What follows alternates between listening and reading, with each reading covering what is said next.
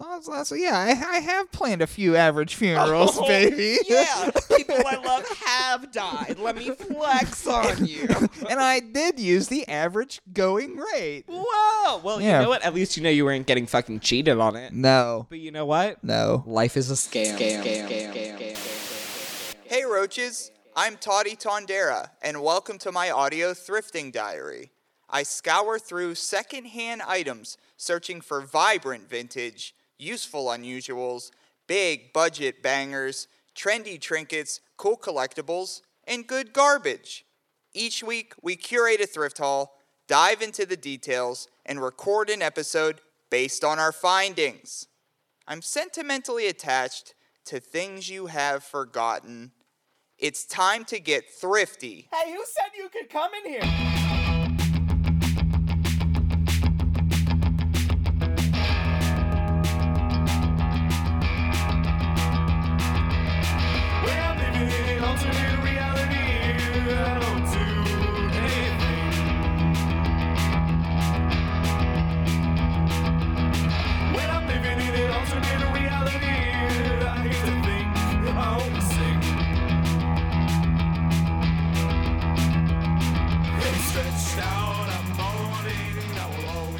J.K. Rawlings is a coward. Welcome to another episode of Thrifty Secondhand Shopping for Worm Pizza.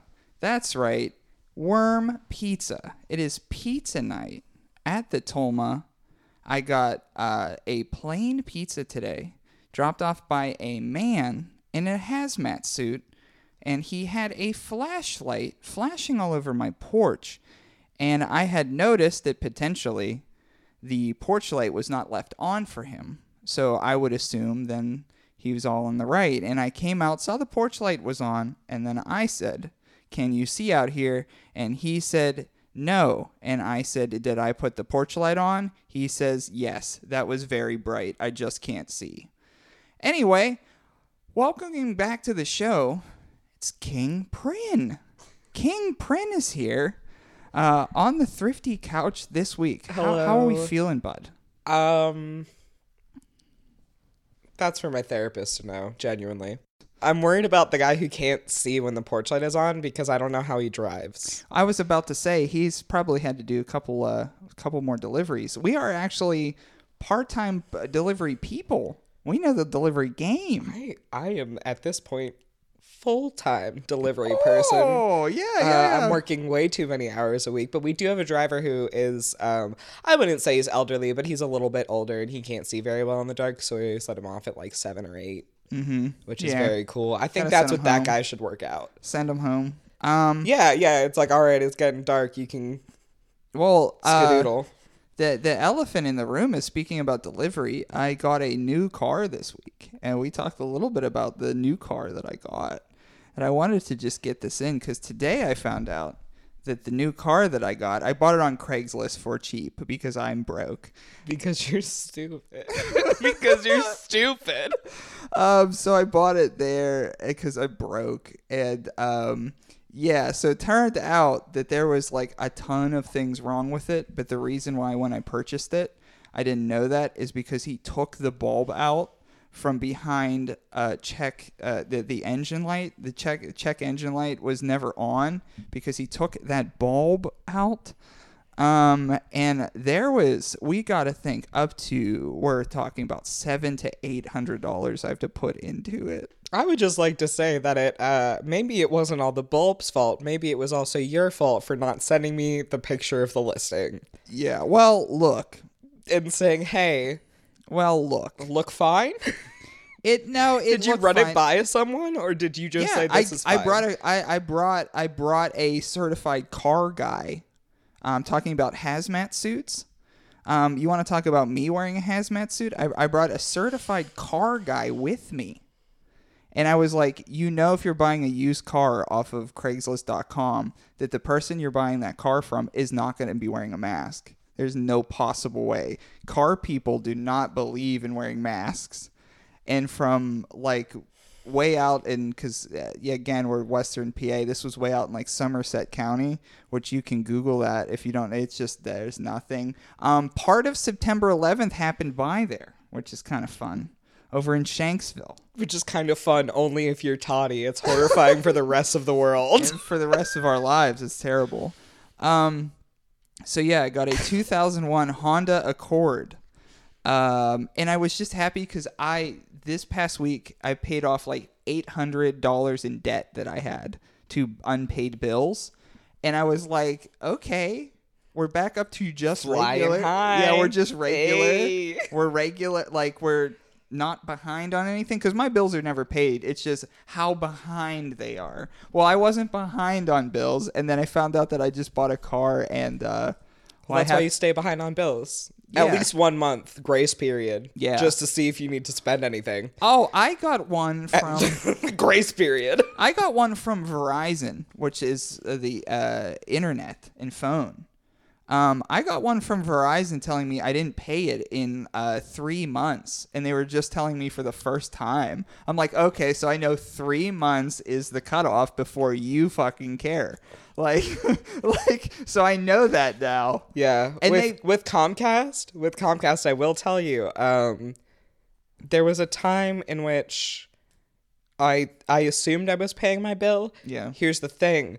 There's like an extra button you have to press Yeah. to like submit it. Oh, And I had quit out before then. all the time. Yeah, like every fucking time. So like literally when I moved into my new house, I was doing it on the computer, Yeah. which I had always done it on my phone. Yeah. Um, so I was doing it on the computer, and I was like, "Cool internet, cool internet," and I was like, "I'm, I'm so good. Like I'm up to date. I'm up Yeah. to speed. I'm fucking killing it." Yeah. Um, and I moved in May, so like come August, August. they were like. Bro, you owe us like almost four hundred dollars Yeah. because of late fees and shit. And I'm like, Yep. Yeah. I was pressing the button. Yeah. I wasn't pressing the button. Well, I wasn't. They caught me, but I I wasn't trying to like. were I wasn't trying. do anything Yeah. to get caught. Yeah. Like just I got caught in my own stupidity. the last two episodes, so we did a a, uh Prin book episode, which then uh, last week turned into a Shane book episode, and that was kind of fun. So I thought that we can do like a little thrifty book club. So we Shane and I did a book club episode. So this was supposed to be the trilogy finale of this with Prin and Shane, but, But I'm taking back the fucking crown. no room for Shane on this. no room for Shane on this. Shane has to wake up very early tomorrow. Um, it's not the real story. I'm just pushing him out of the project. clo- closed uh closed on an closed on an apartment today. Congratulations, Shane. So this is the trilogy. We're getting back into books today. We have uh, three or four books, all different kinds. Some serious books, some goofy books, and some sexy books. All kinds of books. Um, so we're gonna hop into our first act today, and that is something you've never seen before. Something you've never seen before.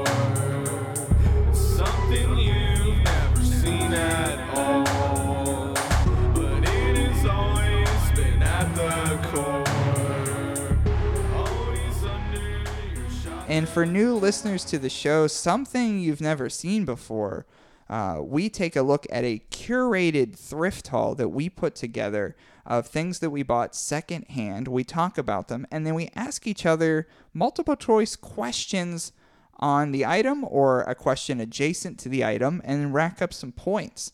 So I'm gonna uh, start. I, I don't have a ton on this book, um, so I'm just gonna start out with it. I, I showed you beforehand, but we are looking at uh, female photographs, volume two, and um, it's by Collectors uh, Publications. And originally, it was only three dollars in cash to buy this book, and this book is from December 1968. And uh, along with that, there is a hundred uh, or more pages of nude women. Um, and they look, uh, they are regular women. They they are just sexy, regular, cool women being naked in this. Um, a, a lot, a lot of bush in this book. Weirdly, Not weirdly any of the bodies. The bodies Yes. are absolutely yeah, they're all lovely. cool. Yeah, they're Um, super cool. Weirdly, there is no photographer nor model credits. Nope. So this literally could be like a boudoir shoot you had with your boyfriend and they sent the pictures into a publishing company. Which Ah. like if you think about it, Sure, maybe. Um, it could also be like professional photo. The thing is they just don't tell you where they came from. Um, Just a collection of nudies. yeah, it's a collection of nudies, and they yeah, they're not really. they don't appear to be. Obviously, they're staged in the sense of uh, yes, You you can see the, That they're posing. the WAP. yeah, you can see the WAP um, in many different positions, um, shapes and sizes, all different, all fun. And um, so, yeah, they know their pictures are being taken, but it's just sometimes on a couch, sometimes like over there somewhere. This one is like in a garage with a busted up top. Very like, cool. Um, but yeah, Sometimes just lips and butt in there. yeah, just kind of Sometimes a whole pose. yeah. Sometimes this one is uh, uh, from behind doggy style. Whoa, the one next to it's actually color. Yeah, the I one- don't think I've seen a color one in there yet. and that's uh, from the 19 uh, yeah a 1960s bedspread a dark green and a wood paneling See seat- things like that. I'm like that can't be like a porn shoot.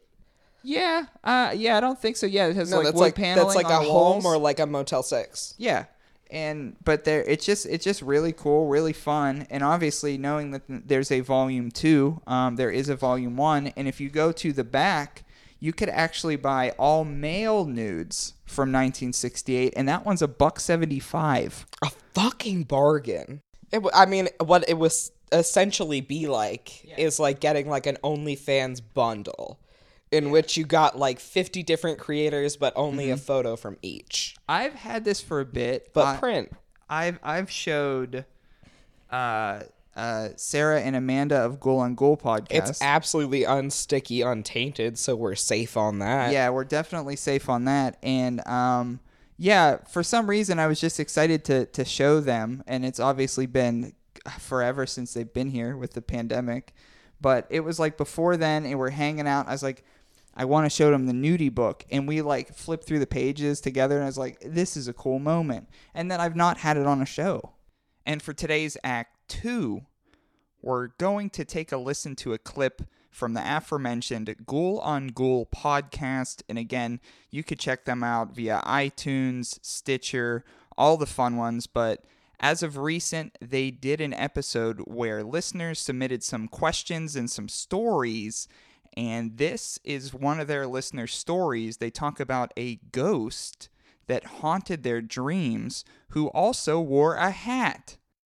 And now, now it's on a show today. Very quick Um, shout out to the ladies of Ghoul on Ghoul. They are wonderful, wonderful ladies. and it is uh, podcast day. Not when this episode comes out. This episode comes out. It's already over, but we're recording this on the September 30th, which is podcast day. And speaking of Ghoul on Ghoul, they shouted out some uh, friendly podcasts of ours in our little network. And um, yeah, uh, thank uh, shouted out Thrifty. Um, yeah, definitely miss all you folks for sure. Uh, like uh, very lonely, very, very lonely times right now for me personally. heard. I told um I told Sav the other day that if I have to if I gotta do this through February, y'all are maybe not gonna see. me.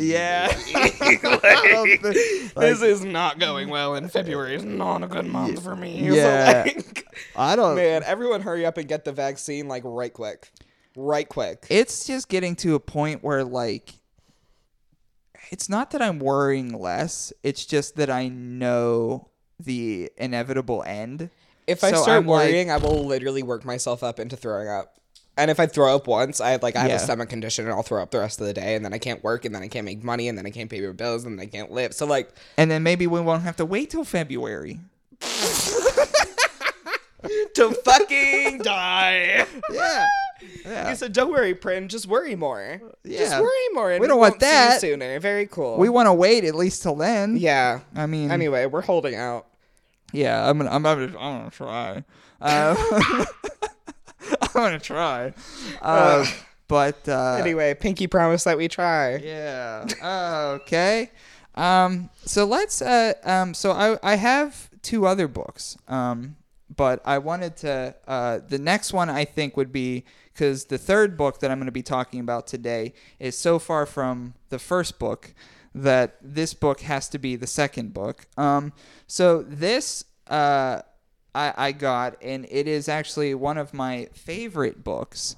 Um, it is called "This Is How You Lose Her," and it's by Junot Diaz. And Junot Diaz is uh, was born in the uh, Dominican Republic, uh, immigrated uh, to the states when he was like six years old in in New Jersey, and uh, he's originally from Santo Domingo uh, in the Dominican Republic, which is the capital. And um, so what what this is, and, and he's he's had other uh, known books. Island Born was his like first book that he wrote that he still gets. Uh, yeah, people still talk about that, and I will say, uh, this is how you lose her. I do not. Um, how should I say this? I I I I do not um, side hundred percent with his feelings a lot of the times. The majority of um, his feelings that he does share, and a lot of the, the the the stories that he talks about are pretty sad. And this is how you lose her is basically his tale of uh, women he was fortunate fortunate enough to know or being in relationships with that for some reason or another it just all fucked up. It just Shout got- out to people in relationships because they are fortunate, yeah, um, especially right now. yeah. This is a bad time to be without one. If you miss build your own boyfriend, we're some lonely boys. um, so yeah, so there's and so this is just a lot of the women that he was fortunate enough to meet, and some of them maybe he just hooked up with, and then didn't see them ever again, or maybe he had this like long drawn out relationship with, and it was just like a sad thing, and then maybe then and then there's just like a couple in between. Um, I I just picked this isn't like a bad part of the book or a good part of the book or anything like that. This is just it just something I just picked to to read because it was in the middle of that. And um, uh, what I think is the only thing important to this one is um, his uh, brother died. It was only one summer and she was nobody special. So what's the point of all this? He's gone. He's gone. He's gone. I'm 23 and I'm washing my clothes up in the mini mall on Eastern Road. She's here with me. She's folding her shit and smiling and showing her missing teeth and saying things like, hello. Uh, years, I say. I, I've been alone for years. Out, outside the sky is cl- outside the sky is clear of gulls, and down at the apartment, my mom is waiting me with dinner. Six months earlier, we were sitting in front of the TV, and my mother said, "Well, I think I'm finally over this place." Nilda asks, "Did you move or something?" I shake my head.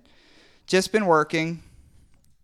God, it's been a long, long time. She's on her she's on her clothes like magic, making everything neat, making everything fit. There are four other people at the counters, brass ass looking people with knee socks and hats and scars, snaking up their arms, and they all seem like sleepwalkers compared with her. She shakes her head, grinning. Your brother, she says. Rafa. She points her finger at me like my brother always did. I miss him sometimes. She nods. Me too. He was a good guy. I must have disbelief on my face because she finished shaking out her towels, then stares straight into me. She treated me the best. Nilda. He used to sleep with my hair over his face. He used to say it made him feel safe. What else can we say? She finished her stacking at the laundromat. I hold the door open for her. The locals watch us leave. We walk back through the old neighborhood, slowed, slowed by the bulk of our clothes. London Terrace has changed now that the land is, has shut down. Kicked up rents in mad South Asian people with white folks living in their apartments, but it's, it's our kids you see in the streets hanging from the porches. Nilda is watching the ground as though she's afraid she might fall. My heart is beating, and I think, we can do anything. We could marry. We could drive off to the West Coast. We could start over. It's all possible. But neither of us speaks a long time, and the moment closes, and we're back in the world we've always known. Remember the day we met? She asks. I nod. You wanted to play baseball. It was summer, I say. You were wearing a tank top. You made me put on a shirt because before you let me be on your team. Do you remember? I remember, I say. We never spoke again, and a couple of years later, I went away to college, and I know where the fuck she went. And that was it. That was one of the stories in his book. He was just uh, kind of daydreaming about his brother who passed away's ex that he hung out with that also liked his brother. It's been, I mean, this one I believe is from 2011 or 2012, but this is a, a hardback copy, and it it it has like a. It, it has a, a picture of a woman on the front, and you'll see it in uh, at Thrifty Podcast on Instagram. And then it has a sleeve that it goes in into, and uh, the sleeve is like a uh, like a, almost like a turquoise like a turquoise or like an aqua blue and it just says this is how you lose her junot diaz on the front of it and uh, yeah so you kind of put the hardback into the hardback case and put it on a shelf and it looks great and it's one of my favorite books It does. It is like it's very. Um, the illustration is beautiful. Mm-hmm. Yeah.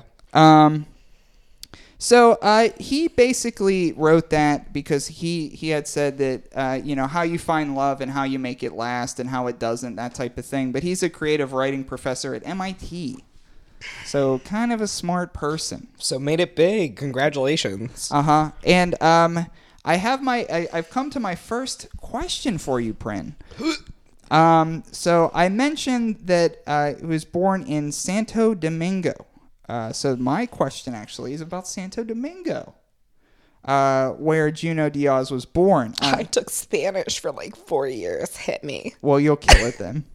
Uh, so Santo Domingo in the Dominican Republic has a lot of strange laws and rules. Which of these are one of their rules? A. Only one washer and dryer to household. B. You can't pick any type of wildflowers.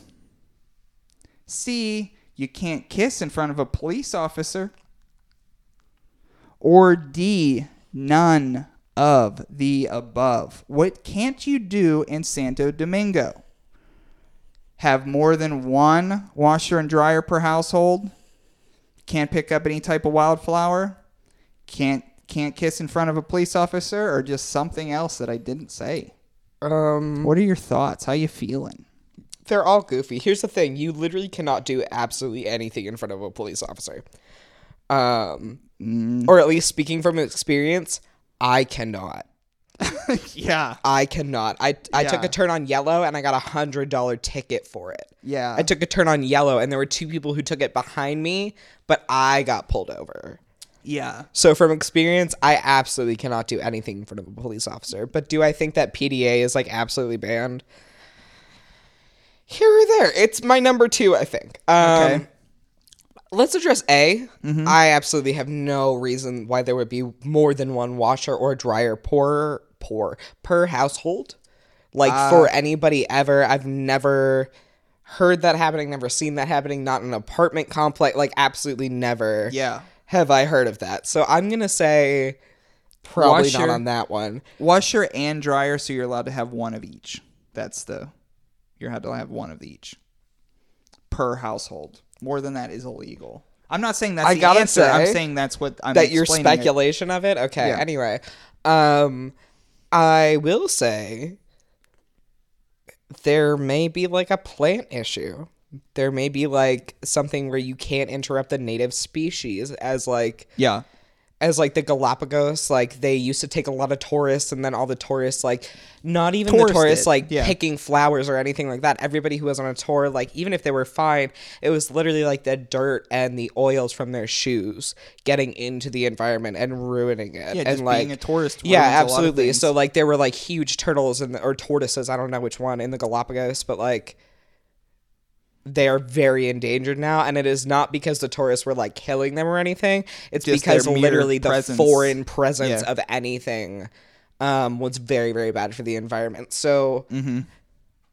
I don't like washer dryer. Just seems stupid. It seems stupid. Um, but like all cops are bastards. So like we all know that regardless. We all know that regardless. regardless, like even if you can or cannot kiss Or- in front of them, fuck cops. Did I lie three times and there's something else specific? I just never think it's fun to pick D. I'm just be. not gonna pick D because it's not fun. So Okay. I think I'm gonna do B with the plants because I have the most thought out thing for it. Okay. Um, so question again. Santo Domingo in the Dominican Republic has a lot of strange laws and rules. Which of these is one of them? A. Only one washer and dryer per household. B. You can't They pick are up the any- island that is the other side of Haiti. So washer dryer actually with electricity might make sense. They they share. I'm backtracking for a second. Yeah. They share a like. I a- still stand with B, but I will say if Yeah. y'all are geographically challenged as I am, this is the only thing I know yeah. about the map. They are. They Yes. yes. they're attached. Um, you can't pick any type of wildflower. B. C. You can't kiss in front of a police officer. or D. None of the above. You said B. You you can't pick any type of wildflower. The correct answer is C. You can't kiss in front of a police yeah, officer. Yeah, cops suck, but I kind of didn't want to lean on that because I talked about communism last time. So Mm-hmm. I don't know. You kind of got to balance yourself out for the viewers, I suppose. Um, so that's one. I don't the, know if anyone can digest my communism Um, two I- episodes in a row. I would argue that this is the law, written or not, in a lot of places. Yeah, lot I of can't kiss anybody in front of a cop. No. I absolutely. Oh my god. Oh my god. I can god. kiss some people. Oh, I maybe. cannot. I cannot. Me, me, I cannot. Yeah. If I hold hands with someone in front of the cops, we are probably both getting arrested. Or like literally on the spot. Do you remember when we were in the get go and that clerk was like, "You guys are probably best oh, friends." Oh, Yeah. That was that's what a cop would do, but then he'd put us in cuffs. Yeah. Yeah, there was a. And we've never we've never done anything gay. Mm, I'm So- sure we have, but Oh um, well, well, not not not Sure. like outwardly, not in that way. so you didn't get you didn't get this one right, but I do have another question that you might get a point later. So, what is your first thrift find as a part Cool. of this book trilogy, episode number three? I don't remember if I shouted out Midtown Scholar last time. It's a I don't believe in so. Harrisburg. Um, it's all secondhand books. A lot of them are by like very famous authors, and sometimes they have it like sectioned off by like the famous authors, so you can like find things. That's how I found a first edition copy of Franny and Zoe. Mm-hmm. Um, Zoe, maybe I'm illiterate. Don't quote me. Um, anyway, so this book is also from there because they have a true crime section and a graphic novel section, and I found this on the floor. So it was in neither of them. so they have both, and it was in neither. Anyway, this Yeah. book used to be interesting. So the Midtown Scholar is in Harrisburg, which is in the middle of our state, for those who don't know. Um, but this is from a middle school in McKeesport. Yeah. Oddly enough, which is very close to where we are currently. Yeah, um, it's also where I grew up my entire life. And the funny thing is, is this book is about murder. Yeah. and this was for a middle school. But the thing is that the copy it has like it has the sorting. It has what's that fucking Dewey code- Decimal System? Yeah, thank Yeah. you so much, you fucking nerd. Yeah. Um, it has all of that. It has like the due date thing. The thing is, the due date thing is not filled out. Nah. It is blank. I think it got into their ri- library. They booked it and they said kids shouldn't read this. It's a graphic novel, by the way. It's a true crime graphic novel. Um, and the beginning of this story is a child getting stabbed. Yep. That's how it sounds. So they probably read the first five pages and said, That's not- how some stories start. "Not my Other stories kids. end that way. That's not my wholesome kids." Um, okay, so this is about the Green River Killer, and this is written by Jeff Jensen, who is the son of Detective Tom Jensen, who was a lead detective on the Green River case from, I think it was 84 until 2003. And 2003 is when their, his plea deal was finally um, completed. He was actively doing things for 20 years on this case. And you know who else was actively doing things? The Green River Killer.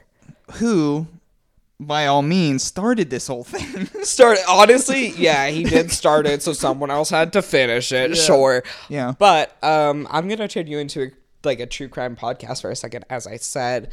Um, so this is this is like obviously a true crime story. So I will trigger warning for murder, for um, uh, sexual assault, for um, abuse of children, Child endangerment. for um, incest. I think that's all of them Cops.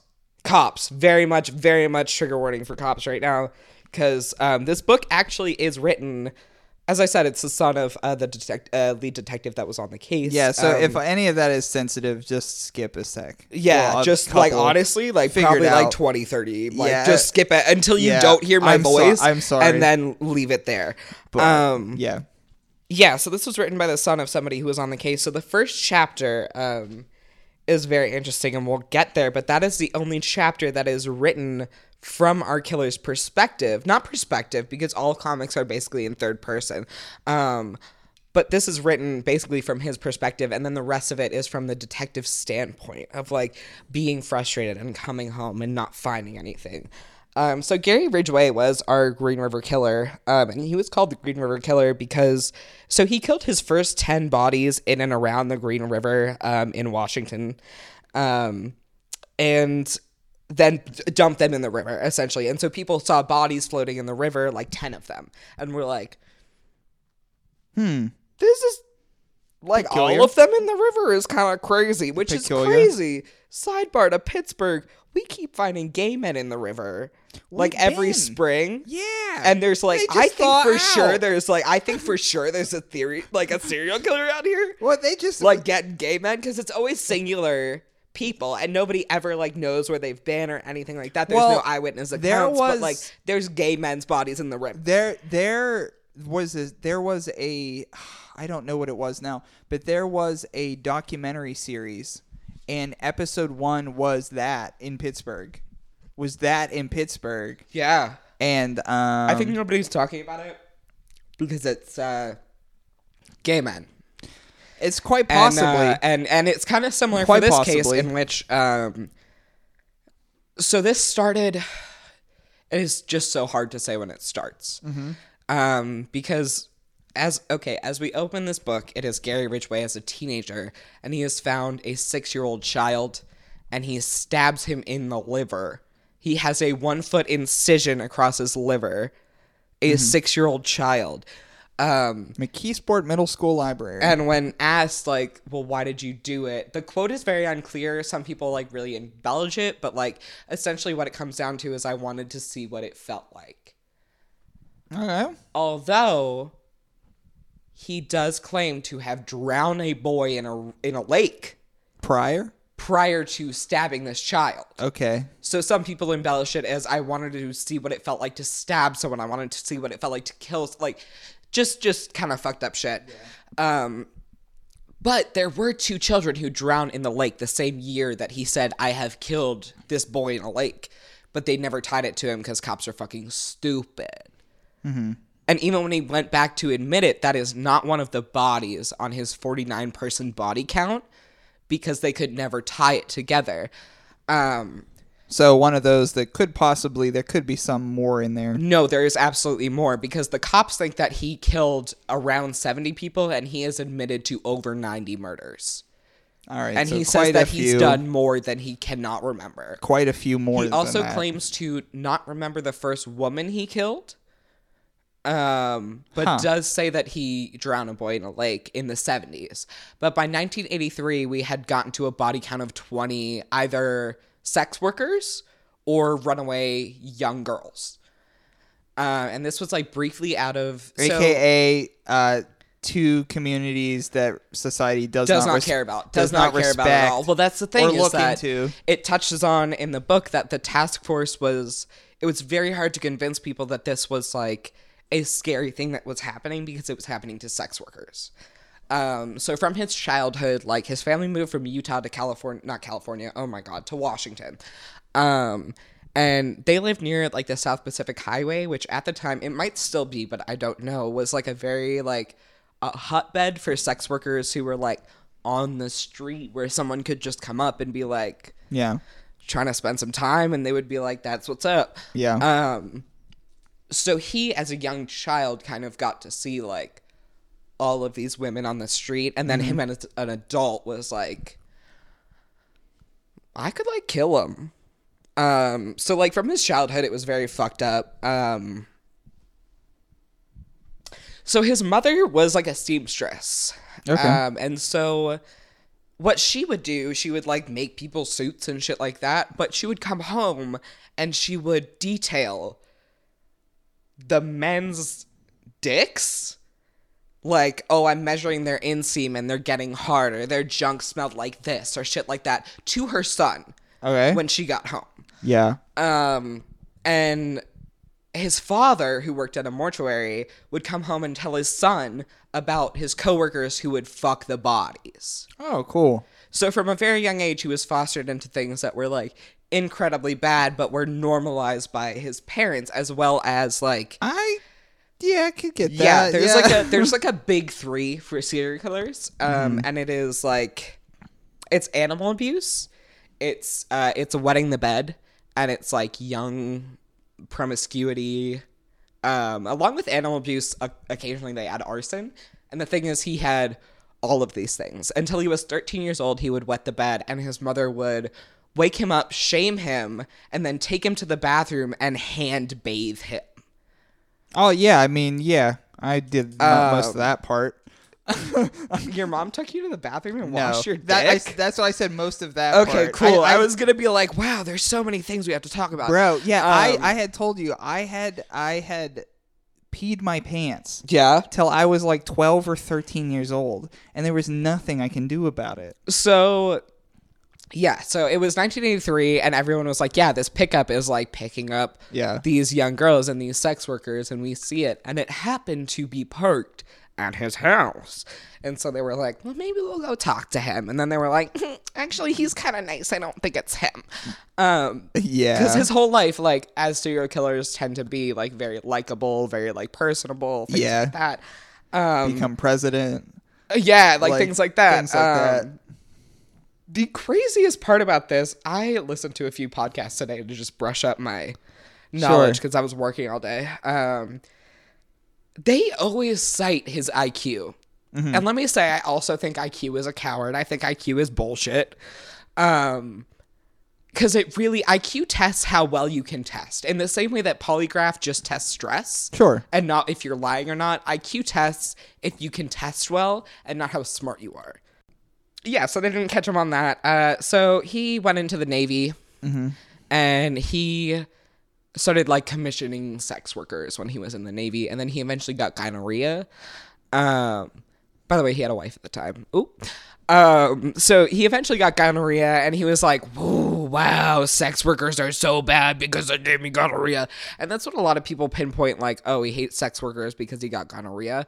Um, but interestingly enough, He so he came a back. murderer. Yeah, exactly. So he came back from the Navy. Hey, Um, like- and his first wife was like, "Actually, I cheated on you," and he was like, "Cool, let's call it quits." Um, so that like that was fine.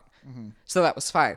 His second wife, um, he would take her out into the woods, and they would have progressively like rougher and rougher sex, and he would need it like more and more and more and more until like she was like, "Bitch, what the fuck do you want from me?" And then she got pregnant, and he was like, uh, like uh, that. uh, uh, Don't fuck like- this shit, fuck Yeah. this shit."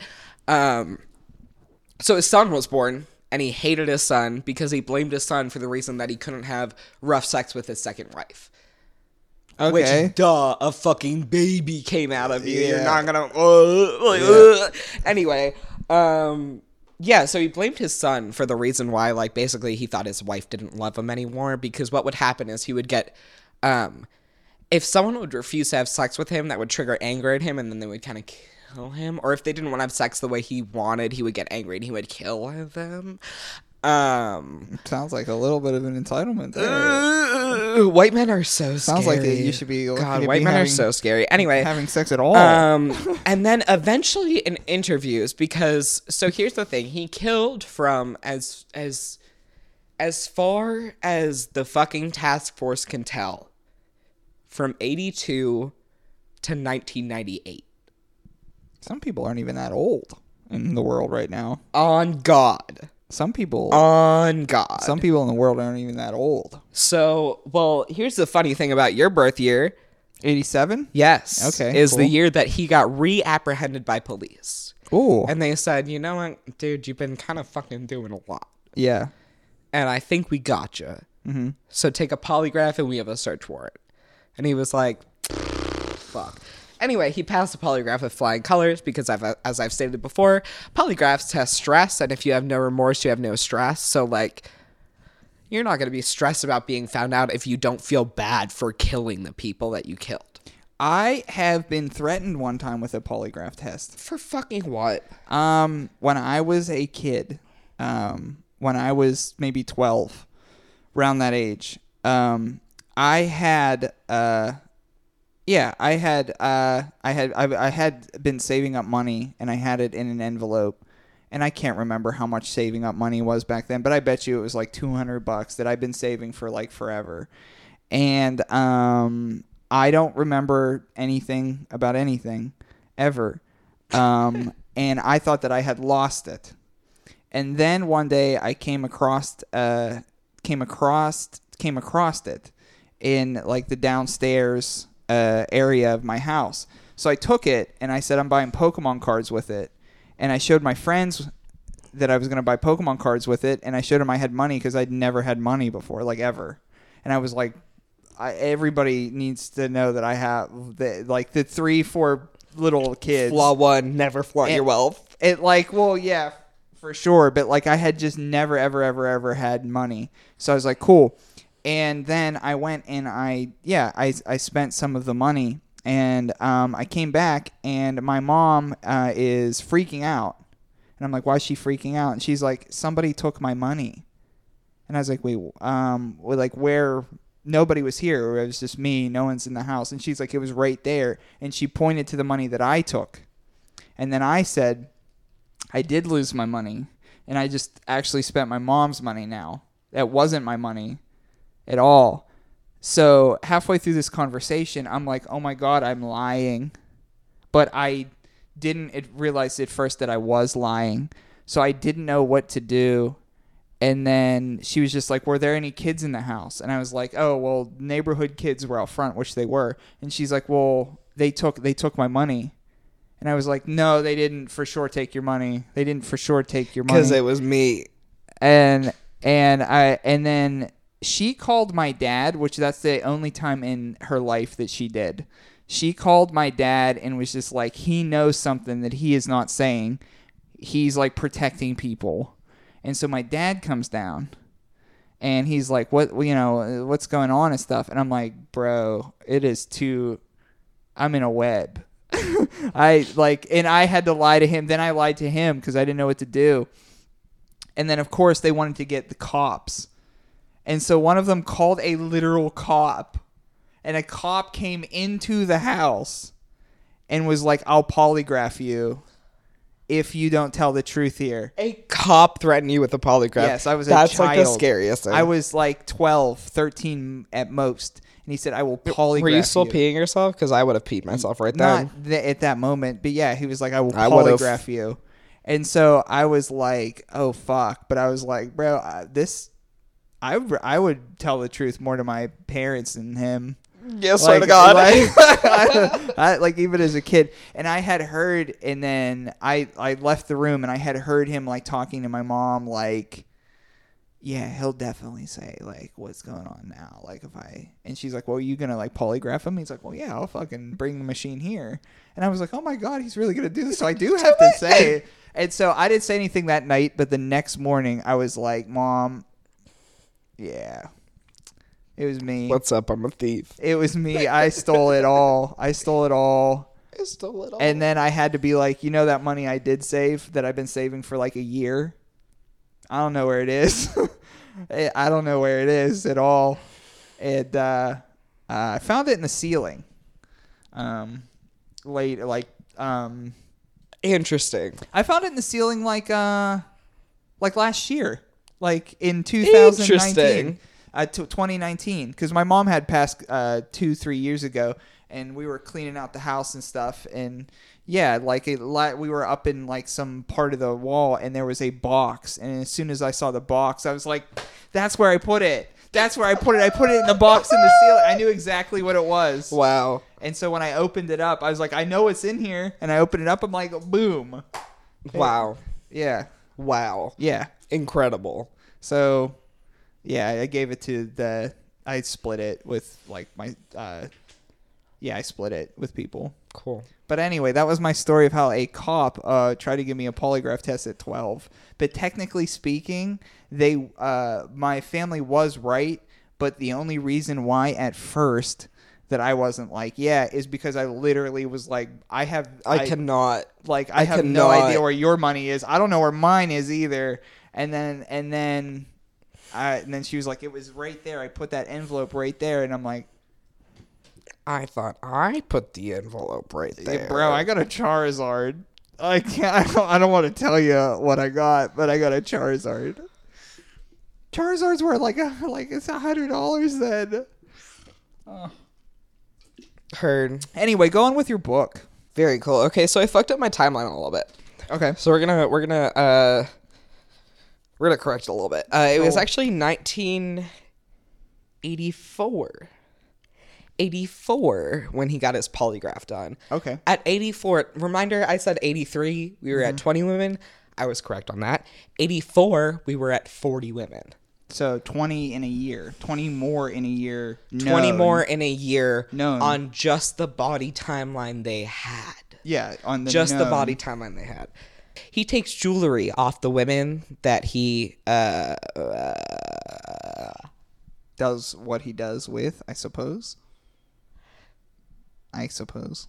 solicits and then murders and then goes back to the body and does fucked up things with and like has sex with it kind of which like body body rape after you're dead um and then and then dumps them Yeah. or buries them or leaves them there he said that he likes to leave his victims out in the open uh, because he likes to pass like forests or roads that they're in and be like, they're there.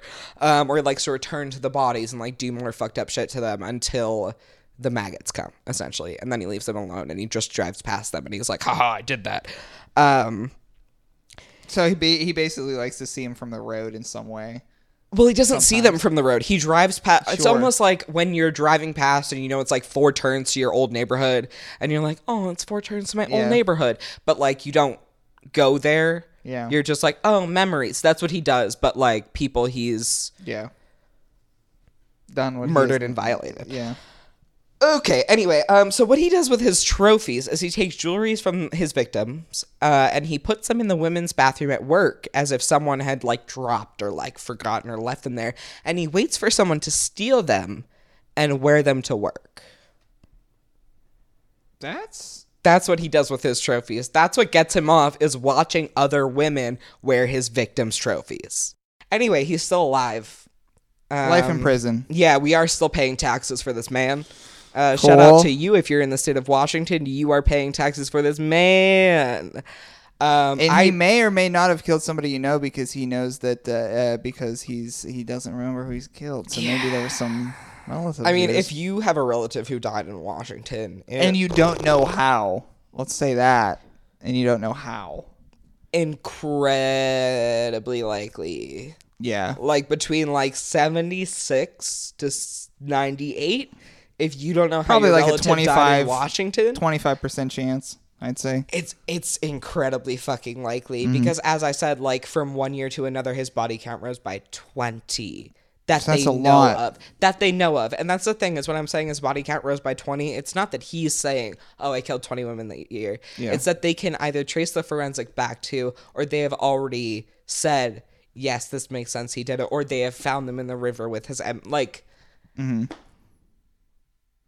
That's a lot of people. It's a lot of people, yeah. Um, so this is basically the emotional story. So of anyway, yeah, that was- that was your- son. yeah. uh, that was your looking up to his dad and saying, "Wow, your life was fucking hard." And that's the Green River Killer Mm-hmm. by writer Jeff Jensen and uh, illustrator Jonathan Case. That's pretty sick. It's like a 30, Mm-hmm. 45 minute read.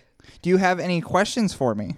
I do. Okay, let's I do. get I to have those. two. I have two. Okay, you have two questions on that, so I have the opportunity to get one point per question. Yes. And go up to zero because you do not, you did not. I have zero question. point. I will. I still got. I still got on one more book to I don't question think I've you. ever gotten any points on Thrifty. You've got to have one point on Thrifty. I really don't think I have. Well, let's see if I can get some. Anyway, Mm-hmm. um, so what does M O stand for? M O. Yes. Okay. What is your M O?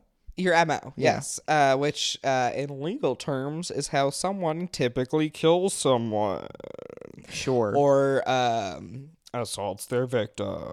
yes. Um, so is it? Gross, but yes. Blech. Uh, but is it uh, modi operandi, modus operandi, or modus operandus? Or D, none of the above is classic. Holy shit! You have to report. You have to say those slower. Oh, I'm so sorry. Um, A is uh, modi operandi. Uh huh. B is modus operandi. Uh-huh. And D or C, sorry, is uh, modus operandus. See, I will say this. Uh, very good.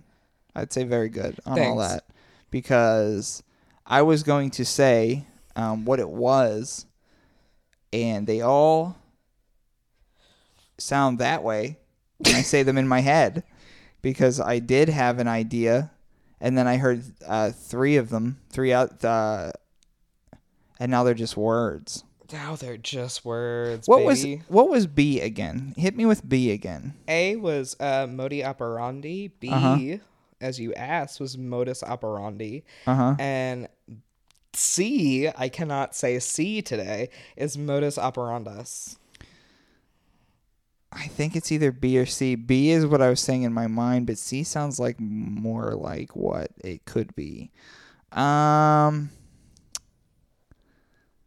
I'm to just go ahead then. I'm just to go ahead then and uh, tip my cap to very similar words.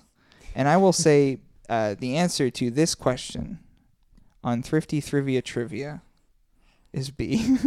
It is B. It's Oh, modus cool. operandi. Yeah. Cool, cool, cool. Yeah. Okay. I said that in my head, but then you said other words. And you were like, blah, blah, blah, blah, And I was like, well, what if it's the other word? I don't know Greek. Actually, that's Yeah. Latin. Sorry. Um, I don't know Latin either. yeah, yeah, yeah, yeah, yeah, yeah. But I'm just saying, like, yeah, what's what's if if it's if it's not your first language and you hear something and then you hear two other things like it, you're like, well, then I'm not feeling so confident. But yeah, I, that's what I said in my head. So it was B. Very cool. Okay, I got that one. Cool. Got that one. Wow. Mm-hmm. Um. Anyway, uh, so what is Gary Ridgway, the Green River Killers, Mm-hmm. middle name? Oh, this could be fun because I don't know, but it could be a fun guess for me. Okay. Um. A. Harvey. B. Harvey. Jeff. C. Leon. D. None of the above. Cool. Um, I'm gonna go through my favorites of those names. Um, so A was Harvey. A. Harvey. Um, PJ Harvey is my favorite Harvey. Um, cool. um, B, what was B? B. Jeff. Jeff. I have a player on my fictional NHL 2007 hockey team named Jeff Moose that I made. Jeff Moose. So PJ Harvey, Jeff Moose. My C- childhood nickname was Moose, so that's kind of That's cute. interesting. Yeah, We'll talk about that. Yeah. Uh, C is Leon. Leon. Oh, uh, my favorite Leon is Leon's Caribbean in Allentown, PA, Interesting. where you get Caribbean food. I thought you were gonna say Leon the Professional, like the Natalie Portman movie. No, um, it's Leon from Leon's Caribbean, the place, the the place to eat at. Very interesting. Um, so in the, where? In Harrisburg? in Allentown, Oh my God, I said Harrisburg. Honestly, Allentown Caribbean food is still yeah. a shock. I mean, it's uh, right across the street from the uh, um, uh, Black Forge where cops hang out. It's across the street from that. It's across the street from the Black Forge. the fake punk coffee shop. cowards. Black Forge are cowards. Um. So okay. So I'll run it back again. A. Harvey. Yes. B. Jeff. C. Leon. D. The classic. None of the above. So what I'm gonna do is I'm going to compare the three of those people. Yes. And I'm going to answer who I who like. you out like most? Yeah. So PJ Harvey is definitely the most accomplished. Cool. Um. For absolutely certain, because PJ Harvey is not a fake hockey player or an owner of a restaurant down the road. Um, so I'm gonna, so I'm gonna go a. Fake hockey I'm gonna go. I have been up since 6 a.m. Um, I am going to go with a PJ Bro, Harvey final answer. Before I tell you that, I did literally wake up at 6 a.m. to like absolutely the most violent shit I've had in probably months. Sick. Um, and my cat tried to sit on my lap for the whole fucking thing of it. yeah. Not great. No. And I have not eaten all day until we had pizza. Well, that's good. so Um, that's why it's worm pizza today. That's why it's. So I'm gonna go a PJ You're Harvey. telling me a worm made this pizza? Could possibly and a worm. shrimp fried this rice. Yeah. Anyway, uh, no, it is not. It's Leon actually. oh, Leon's Caribbean. Ah, not Leon's Caribbean. But I'm saying, of course, Yeah, I should have went with Gary Leon Ridgway. the Gary Leon Um, I thought it could confuse you because uh, A for Harvey Milk. That was like kind of a name that was around Oh, at yeah, the for time. sure. There we go. For sure. Uh, Jeff Uh-huh. is the name of the one of the people who wrote this book. Ugh, well, hey. So if you were real dumb, you would have said Jeff. Well, I was just trying to take a Um, guess on based on what I like the most out of the names. listed. Leon? I should have trusted the hometown. Leon's Caribbean's right down down the road, and it's good. And Leon his seems like a name that a white man would not have for a middle name. In um, when the fuck was he born? I don't even know. Very long, probably the 50s or 60s. Yeah, I mean, like he was like a teenager to like adult slash middle. I mean, he got out of the navy in like eighty. Yeah. So that was so, would make sense. back from there. Yeah. And Leon, are you kidding me? Yeah. French names for our children? All right. So I have one point. You had with that particular book, you had two questions I with do it. because I don't have another freaking book. Well, that is okay because I have the one point, and you can attempt to tie the one point because I will be introducing my second book of this evening. I absolutely will do my best, Yes, but I will not make any promises. Well, this was actually purchased by uh, Shane, um, who isn't here for the episode. Shout out to Big Shane who just got an apartment, as we Yeah. previously mentioned. Yes. So Shane with the apartment. Um, uh, so Shane purchased. Uh, so what we do, obviously, you know what we do. We we uh, sell vintage clothing, and so Shane is a person who just likes driving around.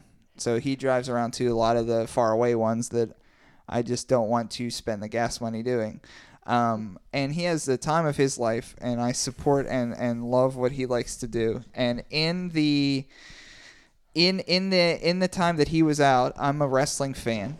Um, so he got me the second book. Yes, yes, we're going to be talking about what you just pointed to on that book. Um, so we're going to be talking to we're going to be talking about I'm next Goldberg with Steve Goldberg. And what this is about, this is about the strange journey of American's most I- unlikely superhero and its professional wrestling's own Goldberg.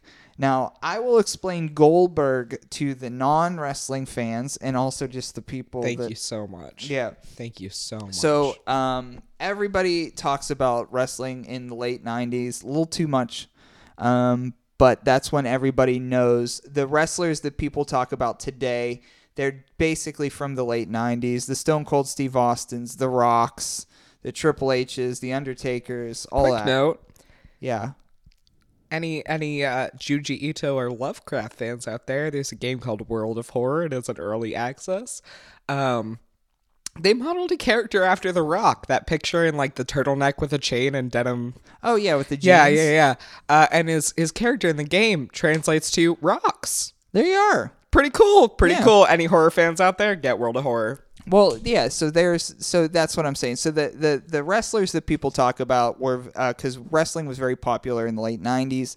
Um, so those wrestlers that I just said, all of them, they worked for the WWF, and their competition was called the WCW.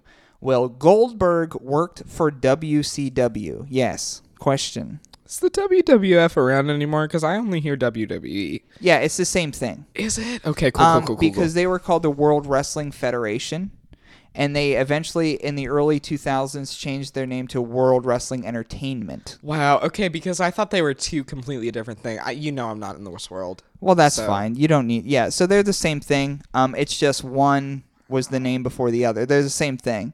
Um, but WCW was a different one. It was a different one. Um, it was in the late Women 90s. Crush Wednesday Wrestling. Yes.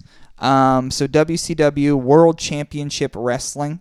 Um, what they had um, was what they called the New World Order. They were the bad guys, the NWO, and then they had the good good guys. And Goldberg was one of the good guys. Now Goldberg could not wrestle well, and he wasn't very bright. He could not wrestle well. wasn't very bright. But if you see a picture of him, he's built like a brick shithouse. So what they decided to book him as is a sort of like a guy that just beats your ass quickly and wins. And why? One second, I will answer that question. I will have to finish this part, and I will fine. answer that. Um, so the reason why they would book him to beat the shit out of people quickly and pin them is because he wasn't good, but he looked he but he looked the part. He Yeah. looked the part. So they said, well, a way to protect him would just have him to come in the ring, lay someone's ass out, pin him, everyone cheers, and it worked. It worked phenomenally. Everybody, uh, like Pete Goldberg, is very popular to this day. And in fact, Goldberg's streak, which they did because they built him this way, Yeah. he went like a hundred and sixty some and zero.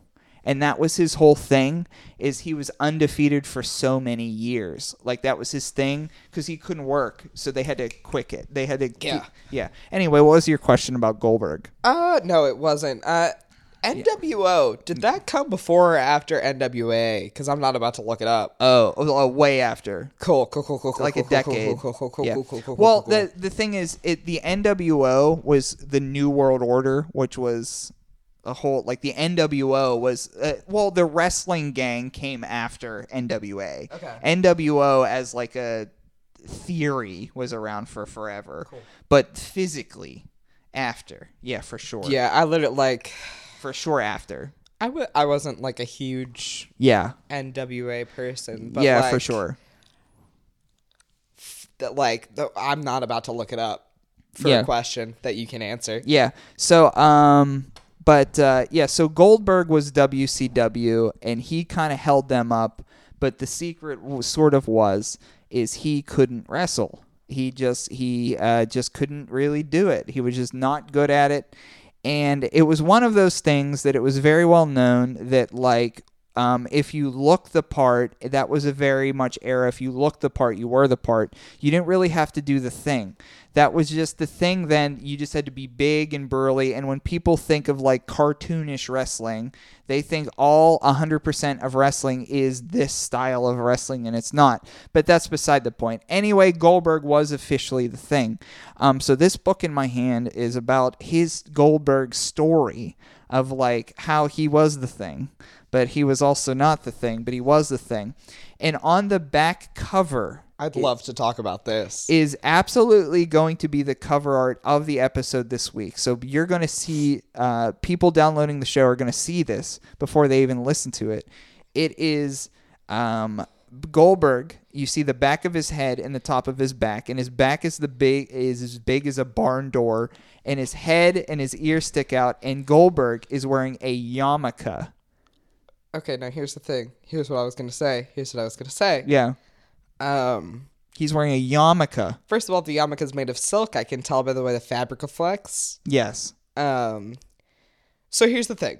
Yeah. I thought that this white man got waves No. and he didn't get faded. He just got it balded, like right under the He waves. got bald which is out. why, like, as as a hairstylist, I grabbed the book and I was like, "Whoa, whoa, whoa, whoa, whoa, whoa, whoa! What is this white man? He's Jewish. doing?" yeah. Um. he's Jewish. Well, I can tell by the yarmulke. After Goldberg. after after I pulled it. uh, Well, yeah, but Yeah. yeah, uh, not everyone named Goldberg is Jewish. Mm. I knew someone named Goldberg who was not Jewish. They just got asked all the time. They were not. um, and I, I pulled it closer to me, and I was like, "What the fuck?" Because I thought he had like shitty waves done. No. and it's a yarmulke. It's a yarmulke. It's a so- yarmulke, and above his He's head, absolutely bald too, so I really thought it was just like shitty waves and absolutely shaved down. Like I thought they really fucked his shit up. uh, above above uh, above him standing backwards, where you see his shirtless body in the back of his head and the yarmulke on his bald head, is the WCW logo, which is very funny. So you will see as a part of the cover art of today's episode, the back of Bill Goldberg's head, uh, and and the cover. Um, but It's low key what my deltoids look like when I'm like way too straight. Honestly, after like these past no, these past these next two weeks, that's what my deltoids will look like. and But I, just on the rest of my back, which is not like that. Well, his his saying, his saying was "You're next." So he would be like, "Blah blah blah blah blah, you're next." So that's why the book is called "I'm Next" because it talks about him. And um, so uh, it has a lot of interesting chapters. One of them in there is uh, called "I Changed Goldberg's Diaper," and it was by by Jed Goldberg, which I'm assuming is his father. And I've read about 15 pages God, I'm this. hoping so. Yeah. God, I'm hoping. I read so. about 15 pages, and it's basically ex- exactly what I explained. So I'm gonna get right to since we're kind of short on time. I'm gonna get right to the question.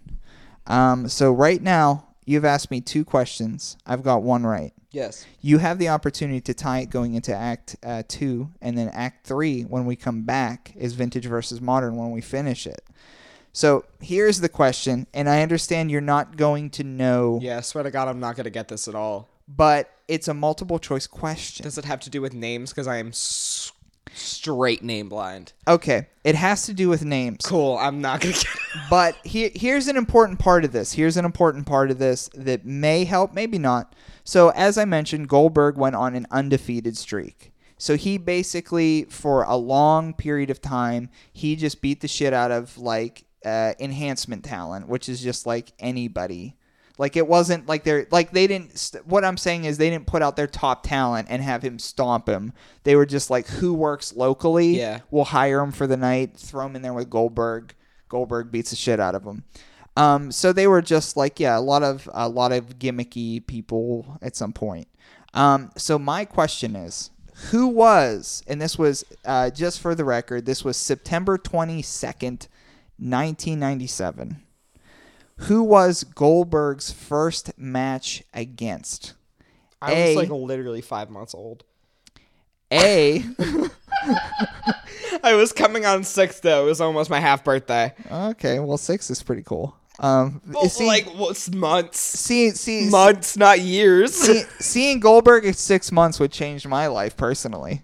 I well, the first time I kicked ever, Uh-huh. and maybe the only time in my mom's pregnancy. I cannot confirm that one, but the first time I ever kicked was at a Dave Matthews show, Pretty cool. and I'm still a Dave Matthews fan. Pretty, pretty cool. My first word was go. oh, my first word was mine because people weren't feeding me fast enough, and I'm fiercely independent and incredibly stubborn. So I grabbed the spoon and I tried to feed myself, and I said mine. Yeah. That's a cool one. That Oh. very much tracks for me as an Aries and also me as a person. You Yeah. don't pay attention to astrology. Um. So, who was Goldberg's first match against? A. Hugh Morris. B. Ice Train. Fucking Christ. C. Alex Wright. Or D. None of the above. Again, who was Goldberg's first match against? A. Hugh Morris. B. Ice Train. C. Alex Wright. Or D. None of the above. Who was Bill Goldberg, who went on an undefeated streak for years? I, you know what? I've got to tell you right here, right now. Yeah. Gotta tell you right here, right now. If your name is Hugh Mm-hmm. and it's a stage name, you better name it Mungus. Morris. No. You better name it Mungus. Why is Mungus? Humongous. Well, this is humorous. Well, that's stupid. Morris. Well, no one pronounces it. Oh, it's Hugh Morris. oh wow, that show is so humorous. But It I'm made saying, me it- but I'm saying no. it's a it's a first and last name. It's you Hugh Morris, better it's fucking Morris. if you, it's your fucking stage name. You better make like Hugh Morris is sick. huge butts. Like please, like please, Hugh- fucking. Hugh Morris. That's that's good. It's dumb as fuck. It's humorous. You just bought a car that needs seven hundred dollars in repairs. It's dumb as fuck and it shows. Okay, well- okay, all right. Um, Ice Train is best Ice Train's sick. for sure. Ice Train is. By the way, these are all real people. They're not fake. Ice Train is best. Ice So, Train is sick. um, I can't even remember the third one. Alex Wright. doesn't matter to me. Alex Wright. Thing. I would say it would Yeah. because Phoenix Wright, those Ace Attorney games, mm-hmm. Some of the best ever made. Well, Alex Wright, the wrestler, But was Das Wunderkind. Alex Wright, and he used to dance. God, that makes it so much worse for me. Yeah, for sure. Ice Train because that sounds the most like drugs. Um, well, Ice Train, um, he That's was just like that's funny to me to be like bringing on the ice, and He then was- you got like fucking meth or some shit like with you in the court. He was built I like don't know. I just called the ring the court. he he was a uh, he was built like a fridge. He was built like a fridge. So, Meet me on the fucking wrestling court, wimp. so he was Meet me on ice the trained. court, wimp. So who was Goldberg's first match against? God, I don't like any of these answers. A. I Hugh will Morris, say B. Ice Train, C. Alex I Ray, D. None of the hate above. that you gave me a name question. The correct answer is A. Hugh Morris. Hugh Morris is a fucking stupid name, and I'm glad that he got pinned. Um, little fucking bitch, well- Hugh Morris, little ass Well, I w- wimp, Hugh Morris. I will say this about Hugh Morris. Hugh Morris. I, I will say this about Hugh Morris is he ended up being a, a wrestling trainer for years down the line. Kind of got in trouble for hazing. Got in trouble for a lot of hazing. Well, you know what's funny? You would You think know you what they would. say. Those who can't do teach. Well, yeah, and that's that's true. Those who can't do do teach, and Hugh Morris couldn't do either. So that's zero points. So that's gonna wrap I up. love how you butchered that saying to make it nice. But go on. Uh, we're gonna wrap up the first act for today in our curated thrift haul. Again, we had some books. We had "This Is How You Lose Her" by Junot Diaz. We had uh, a women. Uh, it's called female. I don't say female. It's called female, but I don't say female, so it's weird saying it. But uh, also from from 1968, Volume Two, of female photo- uh, female photographs, and then also the Green River Killer um, that Prin brought, and then also this Goldberg. I got a quick aside. If you know anybody who refers to women as females, I don't. cut them out of your life Yeah, immediately. I don't. That is disrespect to the highest level. Like just, Just fucking weirdo boys. Um, so- weirdo nonsense. So we're gonna get into Act Two, and then after Act Two, we're gonna be back for Vintage versus Modern in Act Three to see who wins the episode. So stay tuned.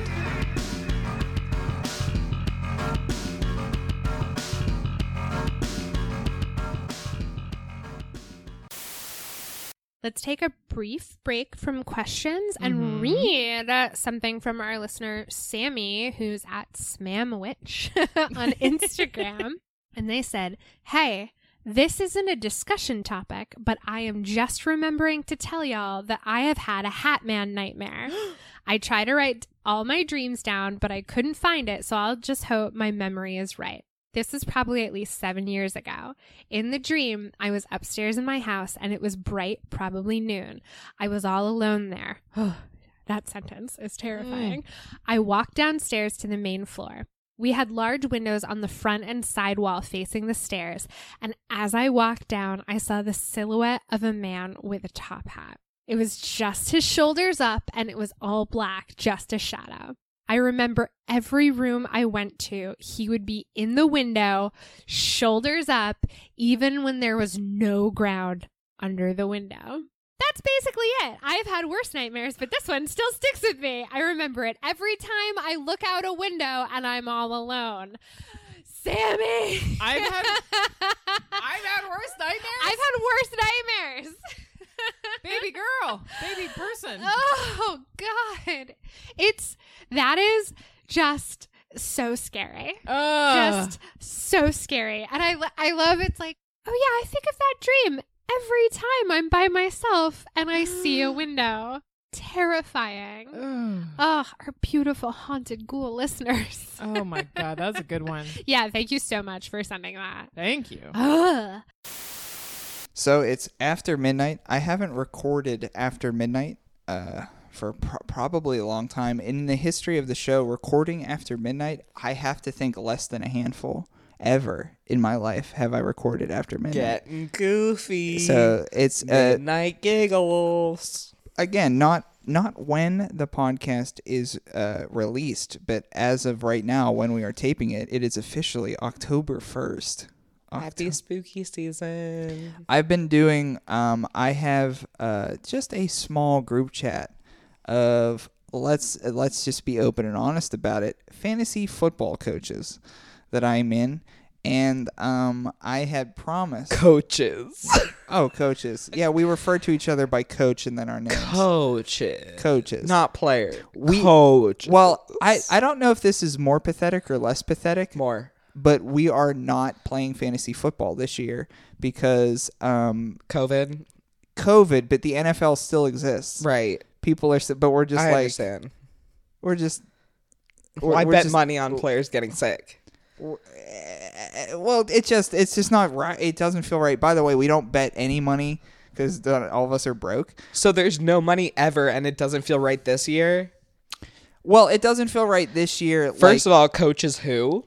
It, it doesn't feel right in particular just because we're like rooting for people to play during a pandemic if you draft them. In the group chat that we had, I promised. God, I wanted you to move on from there, but that's fine. Go ahead. Yeah, so in the group chat, I had promised that every uh, seldom, seldom, uh, maybe five or six times in the group chat, that I was going to uh, share a spooky video in October.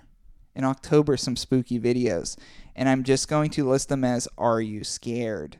Um, so now that our, so now that October is here, I get to get, I get to release all the bookmarks that I've been saving of the quote "Are you scared?" videos. I could send you them privately. You could. Okay, well, I'll tell you which ones scare me. cool. The first one is someone, uh, um, which sounds like a uh, a lady screaming for her life in Corpus Christi, and it cannot be identified where it came from. Cool. Um, anyway, Probably. Um, so we're gonna get back uh, into the third act today. We have one point on the board. It is my point. I'm going to keep my point. I'm not going to wage my point. It's my point. And we're going to see if uh, Prin can tie me. But if Prin ties me, I have the opportunity to get a question and get that one right and win. So I'm going to start off in I vintage. feel like I should start off because you already have a point. Right. But I'm saying if I would ask if I would ask my question first, right? And you answer it and you're right, you can tie me. And then it will be tied and then my question goes You're to gonna bet all your win. points anyway. I, I know already you. I already said I wouldn't. I'm not going to. So I'm going to ask you a question. In So vintage this is just baby game. versus modern. Vintage versus modern. And for new listeners to the show, vintage versus modern, um, we take a piece from our curated thrift haul, and whether that item is vintage or modern, we use that as vintage or modern and find its counterpart on eBay.com, the website, and then ask each other which has a higher value. And if we get that correct, we get a point. So I have a asterisk next to mine. This is the first time I've done this because on eBay.com, the website, it wasn't on there. Interesting. So I went on uh, JeffBezos.com to figure out the price check on this one. Um, so we are looking at the female photographs book. Um, so what we have here in the vintage book that we've looked at today, um, the exact listing, and this is going to be used for vintage, is Female Photographs Volume 2 Collectors Publications 1968 Black and White. And the modern listing is actually a newer, uh, a reprinted volume two and volume one together. Interesting. So the listing says female photographs, volume one and two, black and white compendium, and then it has a bunch of numbers that look like a barcode that aren't important. So basically, what you need to know is it's these this vintage book you see of female photographs from 1968 versus a modern compendium edition, and these again are on JeffBezos.com. Which do you think has the higher value, the vintage or the modern? Um, are you asking me the vintage of book one and book two, or are you asking me the vintage of just book two? Um, well, the vintage is volume two. It's that exact book. Just book two. just book two. just book two. The modern For sure, modern then. the the modern is a compendium of Yes. both into one. Right. Um, but if I understand that number two was three dollars, the number one was also three dollars. So that would automatically make the modern more. And also shipping on books is about two fifty Sure. every time. Um, which would be about the cost of the book. So I will say even if we're not including shipping in that, if you're combining both of them together, it has to be more than six bucks. Okay, well, compendium means they're together. No, Is- I understand. I'm okay. saying if you combine them together into one book, I'm saying Sure. you have more content, aka you can sell it at a higher rate. so um, you will be going with modern. Yeah. Okay. Um, well, I will say the Female Photographs Volume 2 Collector's Publications 19, 1968 Black and White, the book that you see for vintage, it now currently goes for fifteen ninety nine. Okay. Um, so I wasn't even thinking of it going for anything now because I'm stupid. um, so the modern would have to be higher Yeah. than fifteen ninety nine, which would be the Compendium Modern Edition. How are you feeling? Do you still think it could be higher than that? You know what? Bad, but I'm never one to back down. Okay. Well, so the modern female photographs, volume 1 and 2, black and white compendium, $13.90. Yeah, I figured as as soon as you said that the vintage went up in cost, I knew that the modern wasn't going to be as much. Well, it's But from as I said- 1968. as I said, I am never one to back down. 1968. Um so but honestly, they were only a few dollars off, 15.99 versus 13.80. That's not like That's not not too bad. That's not that's not too much of That's a difference. So I uh I do win the episode, but I do have Of the course you opportunity. You, always do against me. Like I said, I don't think I've ever won a question on Thrifty. That's insane if you haven't. I'm stupid.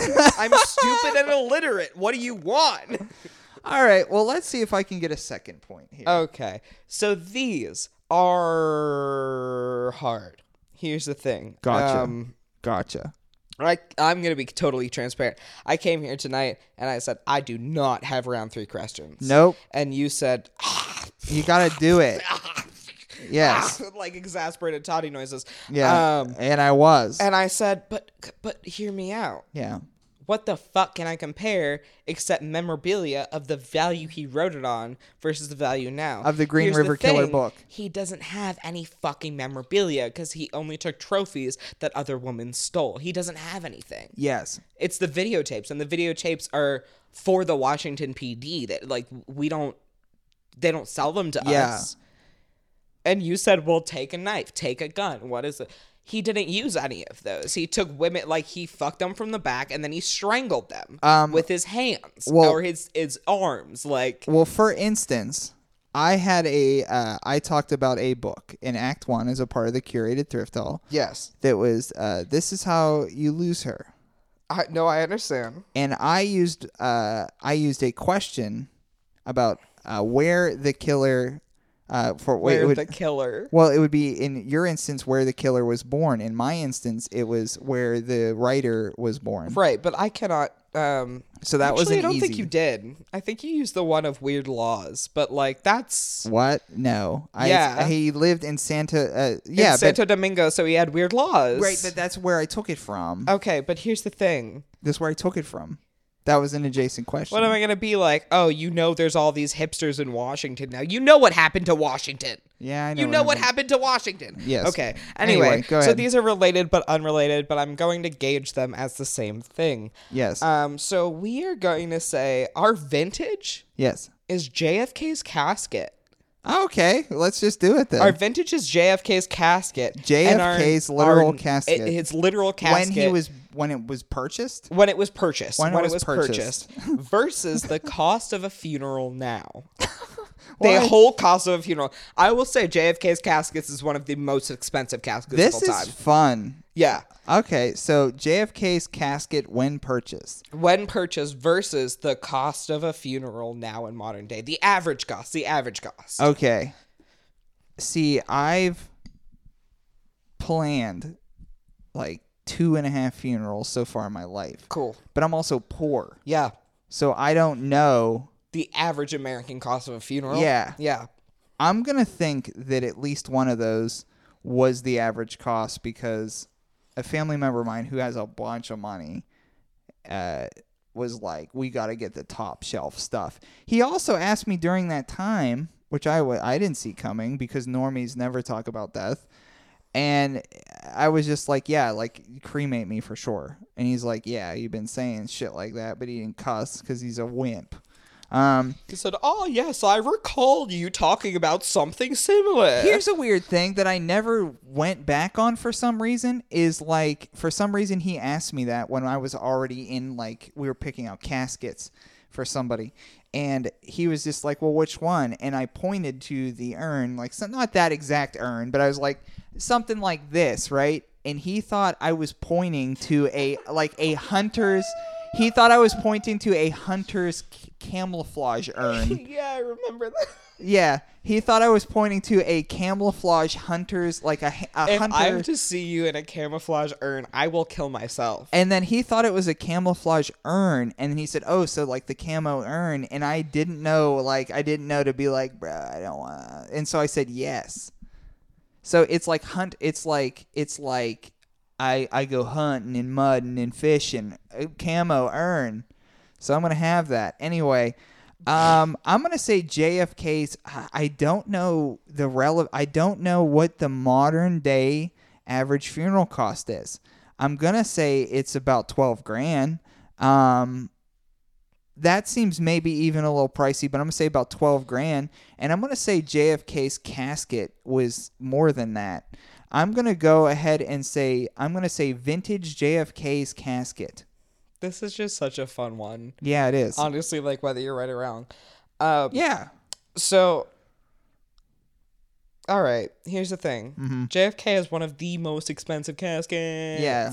One of the most expensive caskets. Yeah, listed sure. on all those fucking like Yeah. 10 people who have a better funeral than you could ever afford. Mm-hmm. Um, so I will tell you that in like modern day calculations, Mm-hmm. yeah, you're absolutely fucking right. Yeah. You're absolutely fucking right. And if you adjust this for inflation, you would be absolutely fucking right, but I'm not going to let you win. Um, JFK's casket was $4,000 at the time that he purchased it. That no, that's the fair. That's yeah, that's fair. That's fair. With inflation, that is absolutely fucking sickening. That It is, is- absolutely fucking it- sickening. it- like, I don't even want to give you a It- figure. It's no, it is absolutely sickening. But the question was, how much was it? Did he pay at the time? Yes. Yes. Uh, absolutely. I, I'm just gonna say that I did type it in. I'm not gonna give you the figure because it makes me sick. Yeah. Um, a modern day funeral is between five and fifteen hundred dollars, or five and fifteen thousand dollars. Sorry, Five and Um, fifteen Five thousand and fifteen thousand dollars. Okay, yeah, twelve thousand Um, is what I said. Oh my god, I said hundred. That would be wild. Can I have a funeral for five hundred dollars? Just throw me somewhere. I would be and, dead like, now. Um, oh Uh, my part God. of part of the reason why I'm Um, not dead is somebody's got to pay for this. Throw shit. me in the trash, Charlie. Like very Danny DeVito energy. Five hundred dollars. Five hundred dollars. I fucking wish that would be lit. I would be Uh, like, bro, bury some more, my like friends. a fifty dollar casket. Oh my god. Fuck. Um. Yeah. No. Uh. Between five and fifteen thousand dollars, but they uh morticians say the average funeral is about six thousand two hundred dollars. So Okay, well by about yeah. two thousand dollars, yeah. Then I've I'm more right than you. No, yeah, I, I was wrong there, and and I gotta say a little a little smirk uh, came over my face because yeah, so yeah, I, I have planned a few average funerals, baby. Oh, yeah, people I love have died. Let me flex on you. and I did use the average going rate. Whoa. Well, Yeah. you know what? At least you know you weren't getting fucking cheated on it. No, But you know what? no, Life is a scam. life is a scam. Um, so I and did. we are all cowards. So in in the grand scheme of things, I did win the episode, but I did a win. I did win with one point. Um, so before we send everything out, I also wanted to give another thanks to King Prin, the king pin of my heart, and also that one was cuter this time. and also, I want to give a shout out to a few sponsors of ours. One, first and foremost, is Commonwealth Press, cwpress.com. If you use the promo code Thrifty or Thrifty Podcast, you get 12 shirts in an order of 50 shirts. And that's a bunch of shirts. Say you're like, you know what? I don't need that many shirts. But guess what? Do you have a band? Do you have a podcast? Do you have something you do? Order some shirts. They're very soft. Softest shirts in America. I say that. They don't. Softest shirts in America. Also, Steve Barris at Bluffs, bluffs.bandcamp.com, the theme to our show for many reasons. Alternate reality and also the theme to Act 1, something you've never seen before. Thank you, Steve. So it's been a long night. Um, it is officially 1227. I have put my cat in the front room um, to. Um, he almost made it to recording tonight. To recording, but he does not uh, usually be. He's not in here for recording because he is mentally a mess. Um, so I put him in the front room, but I. Um, Us too.